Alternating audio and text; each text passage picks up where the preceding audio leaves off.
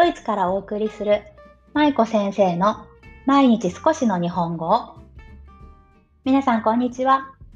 ドイツ在住子供日本語教師の舞子です。この番組は現役日本語教師で元小学校教諭である私舞子が海外で日本語子育てをする親御さんに向けて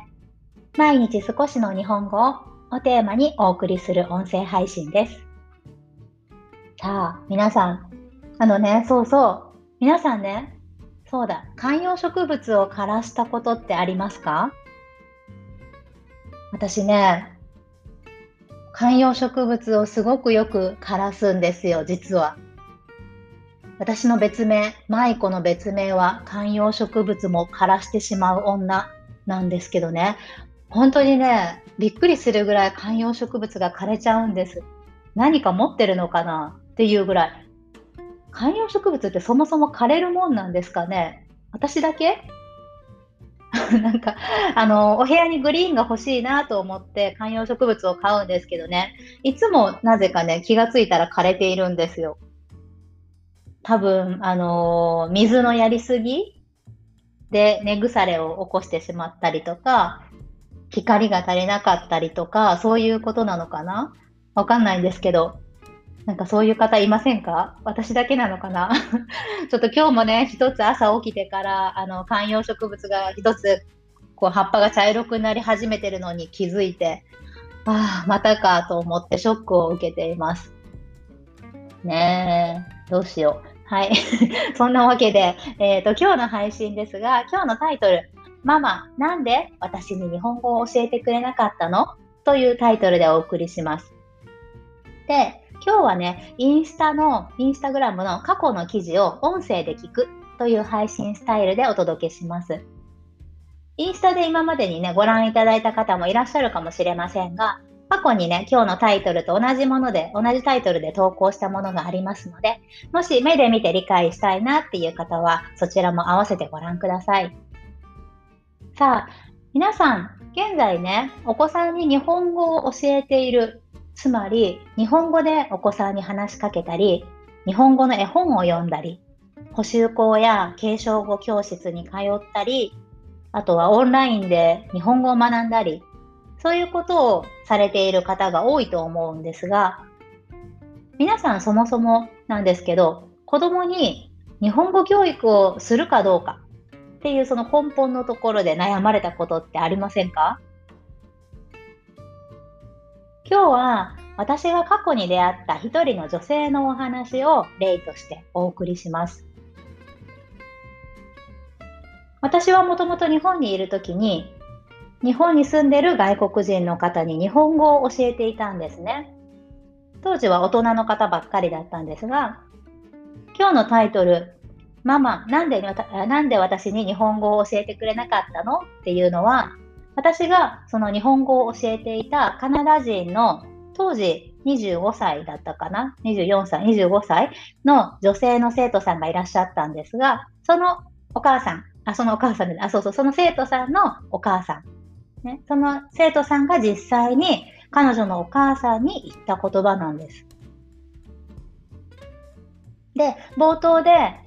皆さんはそもそも子供に日本語教育をするかどうかで悩まれたことはありますかっていうのをお聞きしたんですけど、それについて今日は触れたいと思います。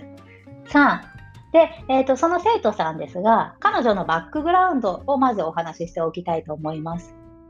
彼女はカナダ人のお父さんと日本人のお母さんの間に生まれた、いわゆるハーフですとかミックスですとかね、そういうふうに言われるお子さんでした。で、生まれも育ちもカナダで、カナダのバンクーバーという街だったんですけども、そちらの方で育って、で補習校などにも通わずにずっと幼稚園から高校までカナダの現地校、つまりは英語が学習環境である学校に通っていました。で、彼女は一人っ子だったんですね。で、彼女のお母さんお父、お父さんお母さんは、家庭内では日本語を使わずに、彼女を英語のみで育てようということで、教育をされてきました。ご両親も英語でお話しされていたそうです。で、こういった環境で育つお子さんの言語って、皆さんどうなると思いますか？ね、あの、現地校でっていうことでお話ししましたが、お家でも英語を使っていないです。英語じゃない、日本語を使っていませんので、つまり英語環境のみで育っていますよね。なので、当然、英語のモノリンガルになるわけですね。モノリンガルっていうのは、一つの言語のみを話す人のことです。簡単に言えばね。バイリンガルの bi っていうのは、頭につく bi っていう言葉は2つっていう意味ですよね。あの、バイシクとかね。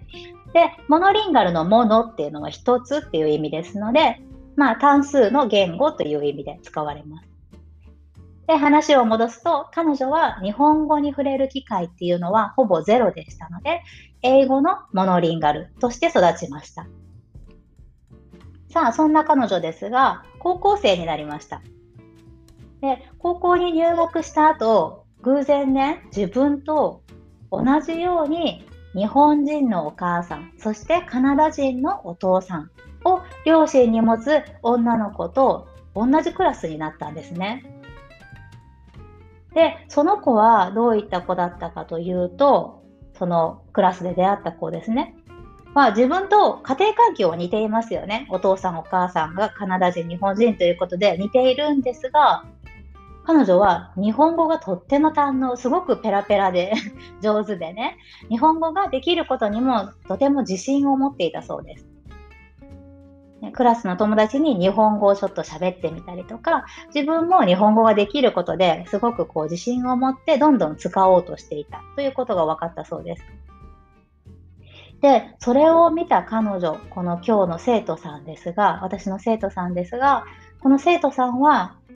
言葉では言い表せないような、とても複雑な気持ちを抱えて、その日はお家に帰ったらしいんですね。で、その後、まあ、お母さんに言った言葉が今日のタイトルでもある、ママ、なんで私に日本語を教えてくれなかったの？という言葉でした。これ分かりますか？クラスでたまたま一緒になった友達が同じような環境で育ってきた。でも自分は日本語ができないのに、その子はできる。なんで私はできないんだろうって考えたんですね。で、まあ、お家に帰って、そのお家にいたお母さんに、そのセリフを言ったわけですが、その私の生徒さ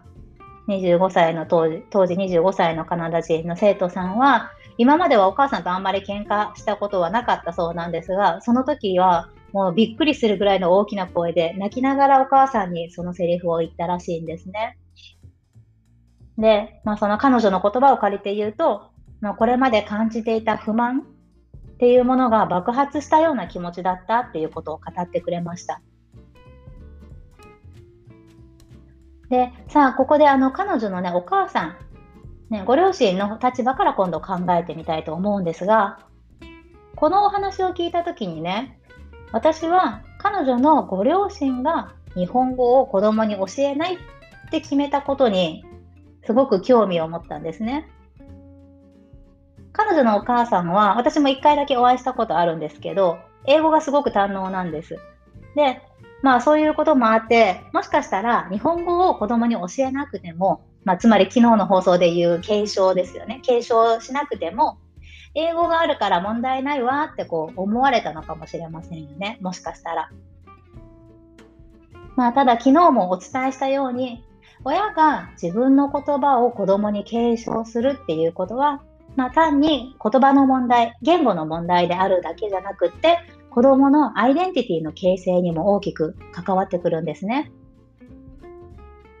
で彼女の場合、その生徒さんの場合は、日本語を親が教えてくれなかったことに対して小さな不満っていうものをずっと抱えていたんですね。まあそれは日本語の絵本が読めなくって残念だなって思った経験かもしれないし、たまたま街でばったり知り合いになったこう日本人と話ができなくって、ああ、もし私が日本語話せたらなーっていう気持ちの積み重ねだったのかもしれません。でも、はっきりと言えるのは、彼女はお母さんに日本語を継承してほしかったっていうことです。つまりは彼女の中で私の中には日本人の血が流れている日本にルーツを持ってるんだっていう意識がね日本語を教わってこなくてもやっぱりあったっていうことなんですよね。で、彼女の話を聞いたのはもう、もうかなり前の話ですけど、まあでもこの話を聞いた時のね、私の感想です。私も今でもすごく鮮明にこの話聞いた時のことを覚えてるんですよね。それぐらいこのお話を聞いた時はね、本当に衝撃を受けました。当時彼女はもう25歳だったので、自分の置かれていた環境とか、母親の気持ちとか、そういったものを客観的に理解できるようになっていました。なので、まあ今日のお話ししている話を、もう笑い話のような感じでね、こう軽く話していたんですけど、それでも、まあ日本語を継承しないことで起こる弊害のようなものっていうのを目の当たりにしたような気持ちになったんですね。うん、まあ難しいんですけどね。で、えー、その後なんですけど、まあ、その後の彼女、高校を卒業した彼女はどうなったかというと、大学で外国語として日本語の授業を受けたり、あとは日本で英語を教える仕事を見つけて日本に移住して、で、たまたまご縁があって私の日本語のレッスンを受講してくださることになったんですが、まあそういうふうに、やっぱり日本語を学びたいっていう気持ちを捨てきれなかったようでした。今も彼女はね、外国語として日本語を学んでいます。なので、日本語を継承しなくても、外国語として学び直すことっていうのはいつからでもできるんですね。子供の時は継承語として学ぶけど、でも大人になってから外国語として学び直される方もたくさんいらっしゃいます。で、今日の放送で何が言いたいかというと、日本語を子供に継承すること、受け継いでいくことっていうのはもちろんマストではないですね。今回の例のように、親が日本語を継承されない家庭っていうのも一定数いらっしゃいますし、日本語をけあの継承するっていうことはもちろんマストではないので、それで問題なくうまくいってる家庭っていうのもたくさんあると思います。ただ、私の意見としては、やはり子供が小さい頃から親が自分の言葉、言語やその文化っていうものを伝えていくことはすごく大切で必要なことなんじゃないかなって思うんですね。もし継承しないのであれば、まあそれはそれで親の選択ですけど、親はそれをちゃんと子供に説明して、時間をかけてでも納得してもらう必要があるかと思います。そうじゃないと、今回のように子供が大きくなってから親になんで教えてくれなかったの？っていうことで責任の所在を求めたりですとか親を恨んだりしてでそれが原因で親子関係がギクシャクしてしまうっていうことにもつながりかねませんよね。日本語を継承するとかバイリンガル、マルチリンガルに育てるって聞くとどうしても両言語または複数言語が完璧なイメージがあるかと思うんですがそうではなくって、日本に行った時に困らないぐらいの会話力ですとか、あとは、まあ、看板とかメニューとかがね、読めるぐらいの力とか、そういった些細なこと、まあ、些細ではないかもしれないけど、それぐらいのレベルでも、子供にとっては、子供にとってはね、すごく大きなプラスになるんですよね。ね、そういったことだけでも子供は将来親御さんに日本語を教えてくれて、日本語を継承してくれてありがとうっていうことを必ず感じるようになります。ね、まあどちらがいい悪いではないですけど、私としてはやはり継承していくことをお勧めしたいなと思って今日の放送を終わりたいと思います。皆さんはどうされますか？さあ、今日も最後までお聴きいただきありがとうございました。また今日の放送へのご感想とか、あと観葉植物の育て方とか、